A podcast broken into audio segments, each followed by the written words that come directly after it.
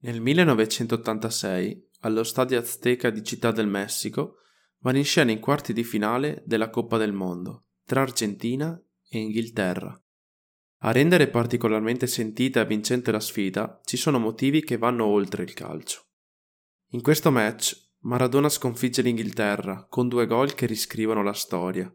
Il primo è ad oggi il gol più controverso di sempre, mentre il secondo è semplicemente il gol più bello della storia del calcio.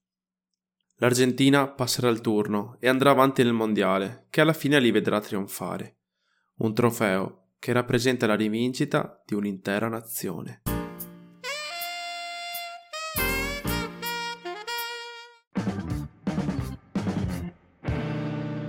L'incontro tra queste due nazionali è molto di più di una semplice partita di calcio.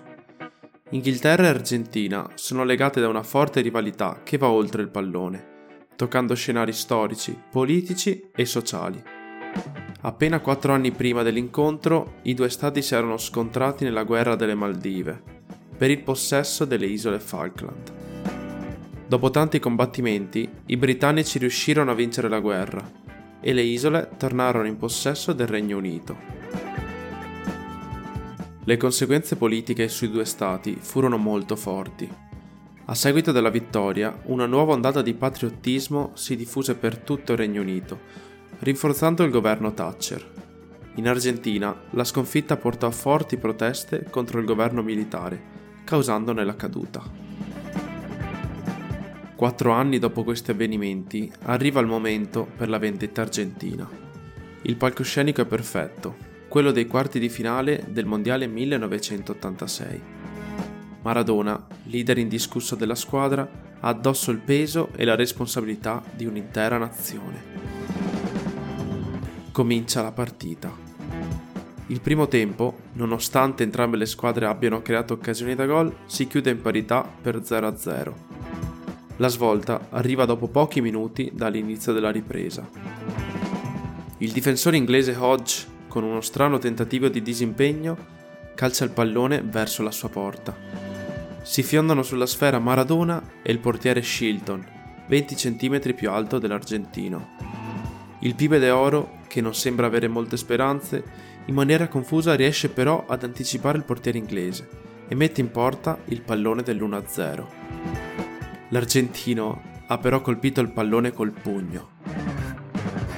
Attimi di grande confusione. Maradona esulta come se niente fosse. I suoi compagni, in un primo momento titubanti, corrono verso di lui. I giocatori inglesi, tutti con il braccio alzato, a segnalare un'irregolarità. L'arbitro e i suoi assistenti convalidano il gol, non accorgendosi del tocco di mano di Maradona. L'Argentina è in vantaggio un gesto che nella sua scaltrezza e genialità diviene l'essenza stessa dell'essere Maradona. Tanto forte e poetico nelle sue giocate in campo, quanto sregolato e non di esempio nei suoi comportamenti. Lo stesso Maradona divinizzò la propria rete, dicendo nell'intervista post partita di aver segnato un po' con la testa di Maradona, un po' con la mano di Dio. Nel corso degli anni, quella rete continuò ad essere commentata e interpretata, venendo mal digerita da molti.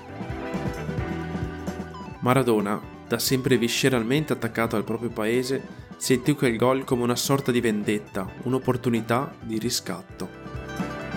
I ricordi della guerra tra i due paesi erano ancora molto freschi e la tensione era molto forte.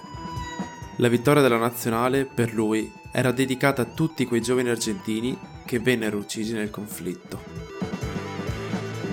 Quel gol sarebbe stato accettato? L'immagine di Maradona sarebbe cambiata definitivamente? In molti se lo potrebbero chiedere se dopo quel gol non fosse arrivata l'immediata opportunità di redenzione per Diego. Cinque minuti dopo il gol arrivò infatti quello che nel 2002 venne nominato come gol del secolo Miglior gol nella storia della Coppa del Mondo, ma probabilmente dell'intera storia del calcio. Il campione, allora in forza al Napoli, partì nella propria metà campo, in una corsa micidiale verso la porta avversaria. Una corsa a palla al piede, caratterizzata da una serie di dribbling, che ha in sé tutte le migliori qualità che un calciatore possa mai avere. Potenza, agilità, velocità, tecnica, eleganza e anche un pizzico di magia. È il gol del 2-0. Maradona è riuscito in pochi minuti a riscrivere la storia, mettendo a segno il gol più bello e il gol più controverso di sempre. L'Argentina alla fine vincerà la partita per 2-1, riscattando un'intera nazione. In semifinale l'Albiceleste supererà il Belgio per 2-0, ovviamente con doppietta di Maradona. L'ultimo ostacolo in finale è rappresentato dalla Germania Ovest, che verrà sconfitta per 3-2. L'Argentina è campione del mondo. Non è solo la vittoria di un trofeo, ma è la rivincita del popolo argentino, guidato dal suo condottiero, Diego Armando Maradona.